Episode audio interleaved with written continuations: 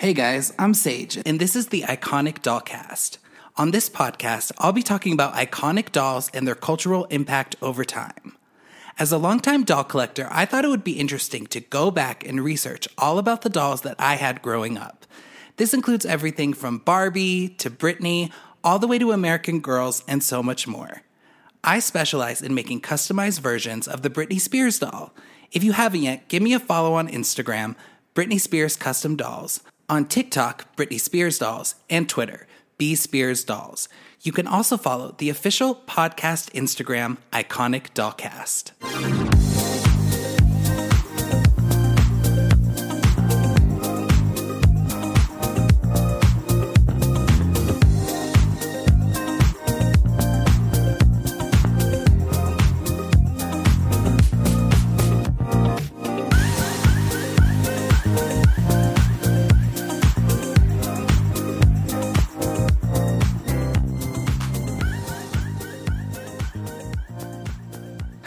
Everyone. It's me, Sage. Welcome to the Iconic Dollcast. Today, we are getting into Barbie. Again, thank you guys so much for listening. I hope you're enjoying this.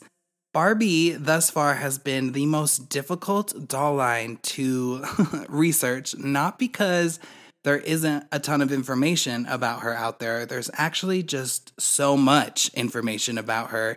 I had to really pick and choose what I was going to discuss you know, this whole podcasting thing is way more difficult than I thought it would be. It's really, first of all, it's so awkward just to sit and talk to myself, but I've really enjoyed talking with all my guests. And when I started getting into Barbie, I realized that this episode is probably going to be a little bit longer than the others just because there is so much background and history information on her. And it's also going to sound a little bit more formal. I actually ended up having to write kind of like a script for this just because with the last few episodes, all I've been doing is writing very brief notes and just kind of talking. but with Barbie, I didn't want to leave out anything important. So I wrote out a script. So I might sound a little bit different than I usually do, but we're going to get into Barbie, just the most iconic doll of all time. I mean, all the dolls I'm talking about are iconic, but none of them would really exist, I don't think, without Barbie. So I had tons of Barbies growing up. I played with them all the time. Barbie Barbie I think really really impacted the way I use my imagination and creativity. I think she was always changing. She had so many jobs. Um, all my Barbies were different. I had a doctor Barbie, a hula dancing Barbie. I had a vet Barbie for sure. I had a working out Barbie, my favorite of all time. Love her. And I don't, I don't know. It was just always a new experience I got whenever I got a new Barbie. And I absolutely love her. I know she gets criticized a ton. I think a lot of the criticism is valid, but I also think that people forget what Barbie's main message is, and that is you can be anything you want to be. And that is literally exactly what Barbie has done. She has just changed the world, I think. I mean, I read somewhere that every three seconds a Barbie doll is sold, and I I just I, I cannot believe what an amazing impact she's had on pop culture, but also just like the journey she's gone through since her first release in 1959. It's just really crazy. So, we're going to get into this. And like I said, I apologize. I had to write this out. I wanted to make sure I got in all the good information. I'm also sorry I probably forgot to include a lot of stuff. Um, in the future, I might have to do some other, you know, sub Barbie episodes. I also really want to get into Christie and African American dolls and how those are represented in our culture. But Today, we're gonna go with Barbie, and I'm so excited for this. This is gonna be a long one, so pour yourself a glass of wine, whatever you need to do. This is quite the story. So, the idea behind Barbie was conceptualized by Ruth Handler. Ruth and her husband Elliot were actually both the co founders of toy company Mattel, which I'm sure you've heard of. Ruth had noticed there was no market for adult type dolls for young girls.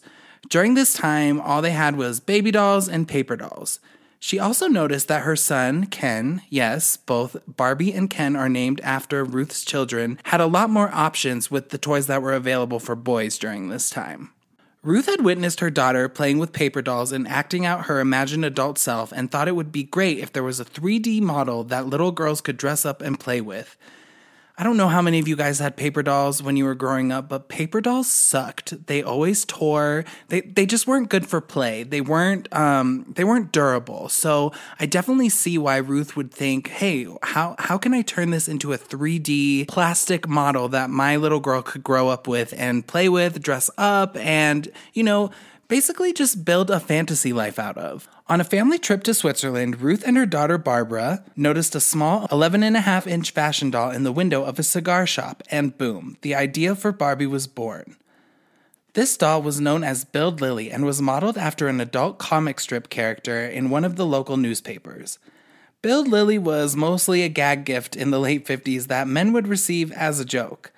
The character was a post war, sassy, ambitious gold digging exhibitionist.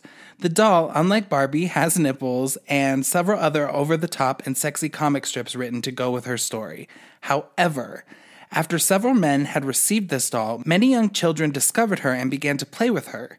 Eventually, dollhouses, miniature furniture, accessories, and assorted fashion clothing packs were made to accommodate the doll. Ruth bought up a few of these Bild Lilli dolls and brought them back to the United States in pursuit of creating her own version that she could market to young girls. A man named Jack Ryan, who had created missiles during the war and would later become one of Zsa Zsa Gabor's husbands, teamed up with the handlers to bring their new idea to life. The prototypes were made in Japan and initially came back to the States with nipples on their breasts, and Jack Ryan had to personally file them off before presenting them to Ruth. Unlike the Bild Lilli doll, Barbie was made of a lighter plastic and had rooted hair instead of plastic mold hair like Lilli did.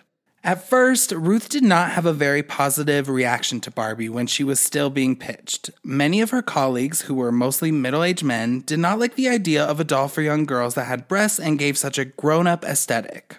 Ruth was persistent though, and the doll ended up premiering at the American International Toy Fair on March 9, 1959, which is also known as Barbie's official birthday. Barbie's full name was Barbara Millicent Roberts, and she is a teen fashion model from a fictional town in Wisconsin called Willows. I never knew this. I always assumed Barbie was from Malibu, but I, I, guess she didn't move there until the 70s. But this is what her books say. For those of you who don't know, when Barbie came out, a bunch of fictional books were written to give Barbie a backstory. So, first reactions to the release were not great, and production of the doll had to be cut by 40% because stores were not willing to put Barbie on the shelves. But after working with an industrial psychologist who suggested they market Barbie as a way to teach young girls about the ideal standards of living, I say that in quotes at the time, Barbie's appeal began to shift. It's pretty crucial to talk about what women's roles and rights looked like in the late 50s and early 60s. The ideal lifestyle then was to get married, have kids, and be the perfect stay at home mom. Women weren't encouraged to speak for themselves or earn their own money. It was all about that perfect all American family lifestyle in which men earned all the money and made all the decisions. Initially, during research and market studies, mothers were put off by Barbie's, let's say, sexy image, and they did not like her. But in the summer of 1959, when the first Barbie commercial aired after an episode of the popular Mickey Mouse Club, that is the original Mickey Mouse Club, not the one that Britney did in the early 90s, Barbie is seen in a wedding dress, which I guess conformed with the ideal living standards for women of that time, and the doll quite literally blew up and started flying off the shelves. Jumping a little bit ahead here, it's really funny that Barbie was initially and has many times since been marketed as a bride because, according to the many published books written about Barbie's backstory, Barbie has actually never officially been married, and she has remained unmarried because the makers at Mattel didn't want to ruin the idea of open play that Barbie has as a single woman. She's also never had a baby, but we will get into that in a little bit. The original Barbies that were released were a blonde or brunette Barbie who came in a white and black striped bathing suit, a ponytail with rooted hair, little black heels, and red painted finger and toenails. The original Barbie's look is a lot different from the Barbies I grew up with and the Barbies that we know and love today. Her face is super serious, her eyes are looking to the side, and she's not smiling. Nevertheless, Barbie was a smash. More than 300,000 dolls were sold in its first year, and several fashion packs with assorted clothing and styles were released as well. She originally retailed at $3, which is about $30 in today's money. That is actually really expensive. Today, you can get a Barbie for under $10 at Target easily. An original Barbie from 1959 can sell for over $20,000 in mint condition in 2022. Wow. After being a major success on her own, Barbie's boyfriend Ken was released by popular demand in 1961. Ken is not our focus today, but I will mention that after more than 40 years together, Barbie and Ken officially broke up on Valentine's Day in 2004. But don't worry, they got back together seven years later after her rebound boyfriend, who was a surfer, Blaine, did not work out. Ken also has had some pretty controversial moments. 1993's Magical Earring Ken caused quite a controversy. He had an earring, he had a very flamboyant outfit, and basically fit every gay stereotype of the time, and parents did not like this. I really need to get that doll. He is so cute, and so is the Barbie that goes with him. But maybe we'll do a separate episode on Ken. I haven't decided yet, but you know, Barbie, her controversies are, you know, very extensive, but Ken's also had quite a few. Okay, back to Barbie. Remember that Bild Lilli doll that was ultimately Barbie's inspiration? If you don't know what she looks like, look her up and compare her with one of the original Barbies released. You'll see how similar they are to the Bild Lilli doll. After a lawsuit was brought into place by the makers of Bild Lilli, Mattel bought out the company and purchased the rights, and in 1964, the production of those dolls was ended. In 1963, Barbie's best friend Midge was released, and in 1964, we met her little sister Skipper. In 1967, the first ever doll modeled after a celebrity was the fashion icon Twiggy. This doll is so cute. Look her up. I wish I could get my hands on one of these. They're pretty expensive, but Twiggy is actually the first, you know, celebrity to have a doll made out of her. So that's really cool. I always thought it was Cher, but I was wrong. We're going to get into this a little bit later, but in 1967, the first African American Barbie was released and came with tons of criticism. She was known as Colored Francie. Even for 1967, I don't understand how anyone at Mattel thought this was a good title for the doll, and it's definitely super offensive. The original Francie doll was released in the 60s and she was known as Barbie's modern cousin. When Mattel decided to come out with an African American doll, instead of giving the doll a brand new face mold with African American features, they instead just changed the skin tone of the original Francie doll. This sparked a bit of understandable controversy, and in 1968, Barbie's African American friend Christie was introduced. Although this doll also did not have any unique new features and had the same body and head mold of Barbie, Christie had a much more positive response from critics and consumers. In 1980, the first African American Barbie with unique features was released. Not as Francie, not as Christie, but as Black Barbie. Through the end of the 60s, Barbie remained pretty much the same, aside from add ins of friends, family, and boyfriend. But in 1971, Malibu Barbie was introduced, and it's the first example of Barbie's first major face change. Malibu Barbie now had a softer looking face, and her eyes looked directly at you rather than to the side like the original Barbie. The 70s to me is really the beginning of the defining Barbie eras, which to me is the 70s, 80s, and early 90s. That is really when Barbie kind of found her space in pop culture. Obviously, Malibu Barbie is one of the best known Barbies of all time. And then in 1977, Superstar Barbie came out, and she is so iconic. Superstar Barbie is the second big face change for Barbie. This is the year that they added a smile to Barbie's face. I'm so happy and I'm so excited because they actually just re released Superstar Barbie on Mattel Creations, which, if you guys have never checked that out, you've got to. It's got tons of exclusive Barbie merchandise, and I am so excited to get mine. She they mold everything just like they did with the original when they do their reproduction. So she looks exactly the same, and I cannot wait to get mine. She is absolutely stunning, and I really, really, really want the superstar Christie doll, but she's like $300, and I just cannot afford that right now. But she's definitely on my list. It's one of the most drop dead beautiful dolls I've ever seen. The 70s is when Barbie started getting very empowering and socially and culturally relevant. In 1978, Ruth Handler, she is, you know, the creator of Barbie, she was accused of accounting fraud and pled no contest and ended up being kind of outed from Mattel as well as her husband and also Jack Ryan. Although she was briefly brought back by Jill Barad in a more consulting type role in, I think it was like the 90s, her involvement was nowhere near what it was when she came up with Barbie, and sadly, after battling breast cancer more than once during her life, in 2002 she passed away from complications during a colon surgery. She was 85 years old. Co creator Jack Ryan was also faced with several complications through his life. The deal he made with Mattel was very lucrative, and he became a very rich man, even after being outed from Mattel in the 70s. He unfortunately battled addiction, alcoholism, and after he had a stroke in the late 80s, he died due to suicide in 1991. I think I also mentioned he was once married to Zsa Gabor, which I did not know before researching this episode.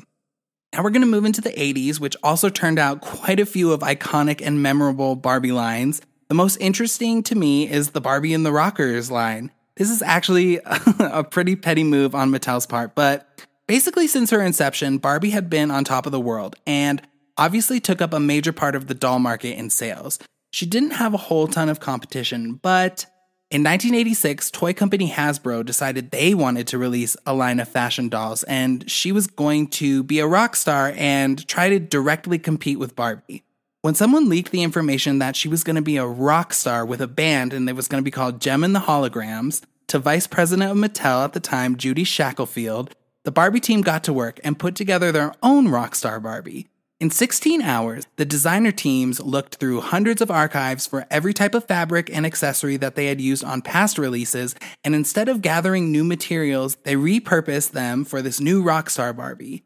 And Mattel was able to ship their Rockstar doll to stores before Hasbro could, and this ended up convincing the world that once again, someone else copied Barbie, but really it was the other way around, and Barbie still came out on top.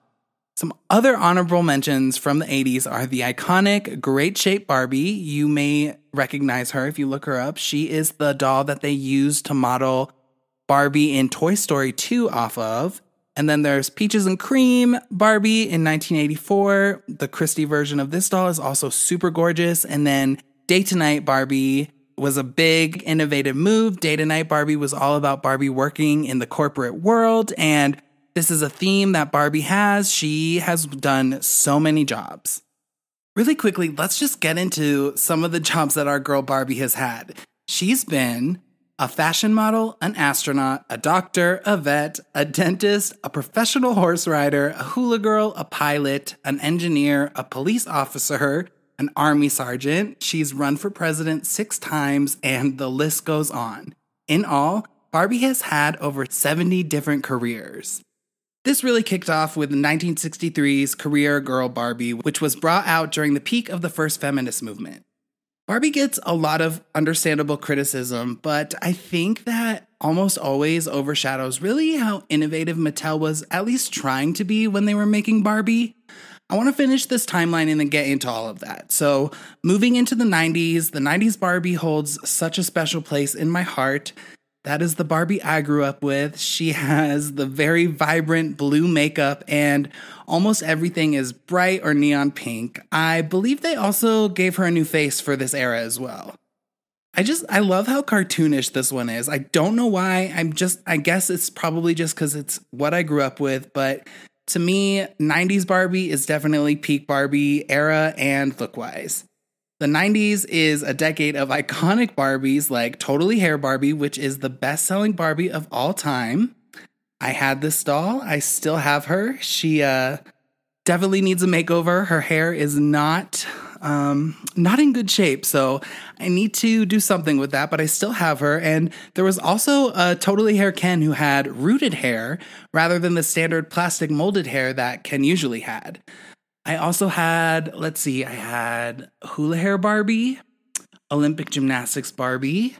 I had glitter hair Barbie. So, glitter hair Barbie was actually my very first Barbie that I ever got. And I remember this so well. I got glitter hair Barbie and glitter hair Teresa. And they came they came with a little bottle of gel. And I just remember when I got those dolls, I used all the hair gel up from one of them in one day and was so upset about it because I totally forgot that the other doll also had the tube of hair gel, but fortunately, I was way more conservative with the second bottle. But that is my earliest memory of Barbie. Glitter hair Barbie and Teresa. Those were my first Barbie dolls ever. Um, oh gosh, there were so many. My my grandparents really never had a problem with me playing with dolls. I think mostly it's because it kept me busy, but I I really agree with the stance that Barbie is so important and people, you know, who want to criticize her, I get it. There's a lot of problems with Barbie and the brand, but for me, she was just so important. I feel like Barbie taught me how to use my imagination and my creativity and I I remember like playing with them for hours when I was little. I was so just enamored with giving them storylines and you know, like being their teacher or whatever. I don't know, but I just really feel like Barbie, for me at least, really was crucial in my development and learning how to use skills like imagination and creativity. So uh, for me, she's so important. And like I said, I get all of her controversy, but sometimes I just wish people would sit back and look at the positive side for Barbie. I think that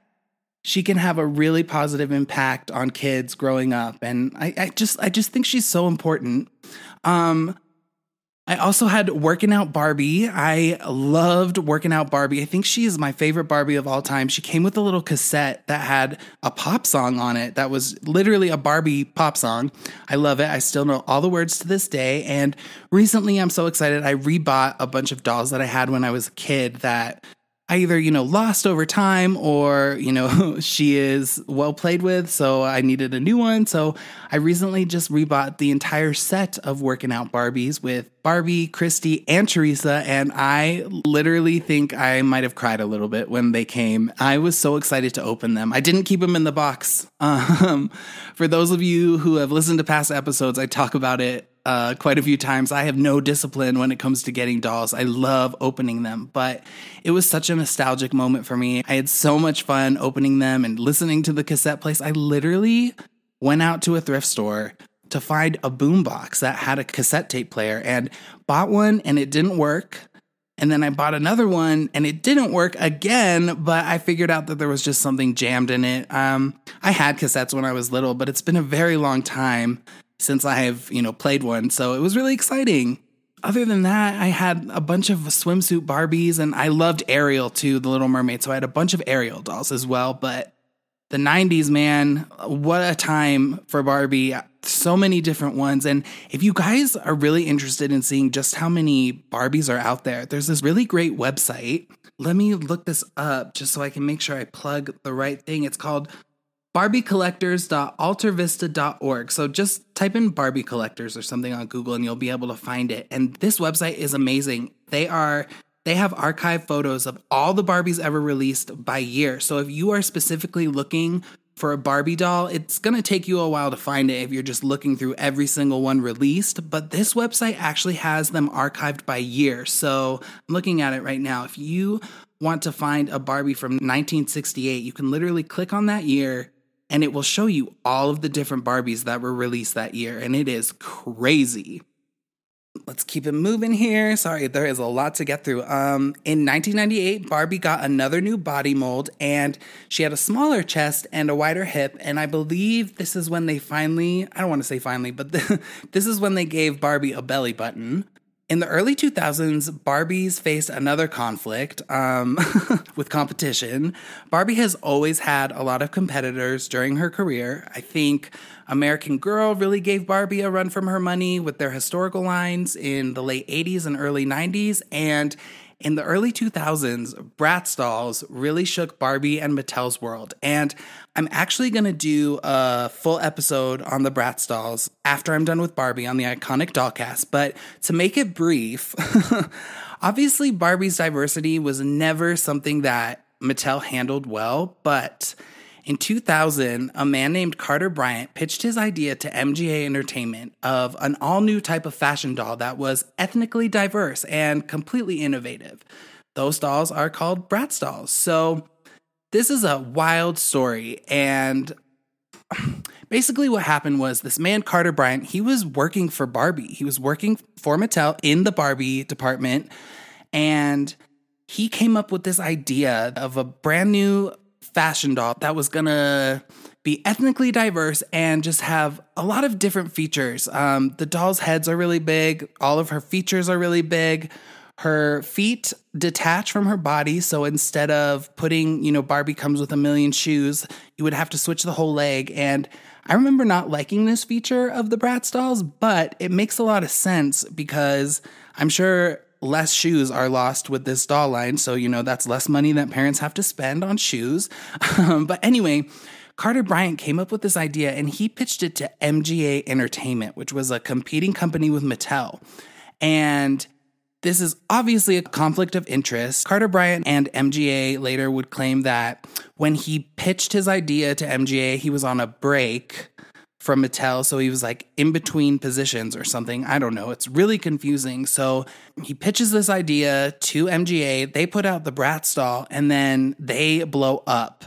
And that's because Bratz dolls are super unique. Um, th- I mean, Barbie was struggling with diversity the entire time she's been out, but these Bratz dolls, they were so diverse and started selling intensely well. And Barbie was fully, fully threatened. I mean, that's just what it is. But like I said earlier, I'm going to do an entire episode on Bratz dolls next. So look out for that. Um, I want to get into more of the controversies with Barbie just because that is what we're here for. But tune in for the Bratz episode. It is insane. In 2014, for the first time ever, Elsa dolls from the movie Frozen replaced Barbie for the number one selling doll for the holiday season. Sorry, Barbie. Elsa froze you for a season and took that number one spot. And recently, LOL dolls and Frozen 2 dolls have become high competitors for that number one spot in sales during the holiday season. Um, so many milestones. Okay, and then lastly, in 2016, Barbie made a major comeback with their fashionista line. The thing with Mattel is that I think they've tried. I mean, it sounds like, it looks like from the research I've done, you know, they've tried a bunch to be more diverse, but up until the 2016 fashionista line, they really ended up fucking things up rather than being more inclusive or ethnically diverse, which is, you know, what their goal had been. They just never really succeeded. And it always kind of turned around and hit them back in the face whenever they did try to be innovative in that way. If you guys haven't seen it, um, not sponsored, but you should watch the documentary on Hulu. It's called Tiny Shoulders, and it's the rethinking of Barbie, and it's all about the planning and the process and the reactions to the fashionista line, which really changed Barbie forever. You can get Barbies in any size, petite, curvy, tall, um, any skin tone. All the face molds are unique. They all represent different things in the way that I feel like people have wanted Barbie to do for so long. But like I said, they've they've tried, I guess, but always failed at this. So I can see why Mattel people, particularly you know the people in charge of Barbie, would you know, struggle with this. But finally, in 2016, that came out, and you know, the quality dip in Mattel Barbie dolls is very clear. I will say that it's disappointing, but the fact that now anyone can get a Barbie doll that at least closely represents you is iconic. They're so cool. Every time I go to Target or Walmart, I stop in the Barbie aisle to see what they have. There's always something new, and they've just done a really good job with that. And I I respect them for that. I think I think people at Barbie have worked really hard and you know pushed for a lot of things in the last few years and this fashionista line has really put Barbie I mean she's already been around forever but I think this even more so confirmed you know Barbie will never go out of style. She has done it again and this fashionista line is amazing.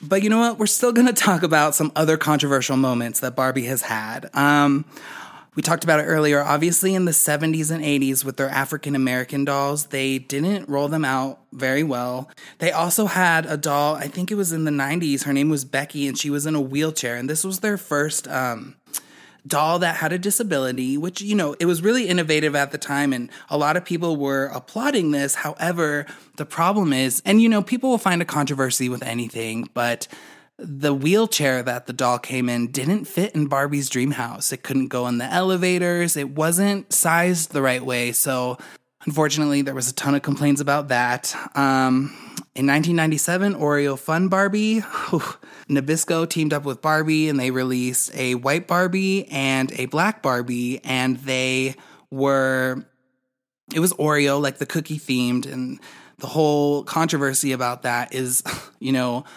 Oreo is a derogatory term and it's used to describe an African American person who acts white. And ultimately, the doll was recalled.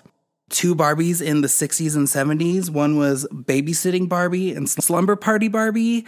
They came with a scale that was set to 110 pounds and also came with a little, like a little notebook, book, magazine. I don't know what it was, but it's on the cover, it says how to lose weight and on the back it says don't eat, which is not a good message. Mattel has definitely fucked shit up before. I, I'm going to talk about some dolls that I think got really harsh criticism, but that one in particular, the Slumber Party doll, that is absolutely out of line and did not help the fact that one of Barbie's major criticisms is the way she looks, the way she's proportioned. People will say, you know, if Barbie was a real person, her head would break off and she'd fall forward because her boobs are too big. I totally get that. I totally get how the image of Barbie can kind of project an unrealistic fantasy for kids who are playing with her, but the thing is is and this whole time I'll say it, I we give Barbie a lot of human qualities. It's almost like she's a real person, but at the end of the day, she's not. Barbie is not a real person. She's a doll. And I don't want to take away from any of the body image criticism. I'm just going to say personally, I didn't experience that when I was growing up. And I guess I've never really understood fully why she gets the criticism she gets. I have seen in documentaries that Barbie is shaped the way she is because it accommodates all her outfits. You know, her neck is really long because she she wears helmets, she wears necklaces, she wears big hats, she wears turtlenecks, she wears coats and she's proportioned the way she is because that allows kids to dress her up in different outfits without it looking weird. And I think people forget that a lot and I also think we put a lot of human qualities on Barbie and yeah, she does have kind of a materialistic lifestyle and she does have a a gorgeous face and is all about fun and and makeup, but she's also a very independent woman. Barbie's never been married. Barbie is not tied down. She's doing all these jobs because in her fantasy world she wants to. And I think that's a really really important message for young kids like Barbie's whole thing is you can be anything you want to be and she is definitely proof of that. And for me, I always looked up to Barbie when I was a kid. I thought it was really cool that this doll was so just multifaceted and had so many lives and did so many things. And I played so many different scenarios Dr. Barbie, Army Barbie, uh, fashion model Barbie. I, you know, there's just so many different things that you can do with that. And people focus on the negative, unfortunately. But I do think that, you know, some of her criticism is legit. But I also wish that people would look at the bigger picture and see, you know, how positive Barbie's message actually is.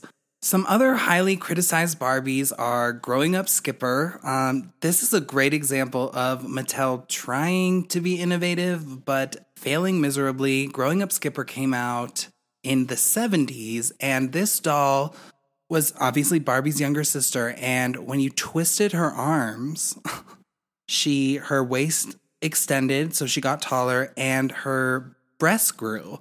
And so with this one, I definitely see how having a doll that deals with the ideas of puberty could be important for little kids, but I guess just during the time parents were not having it and the doll got recalled.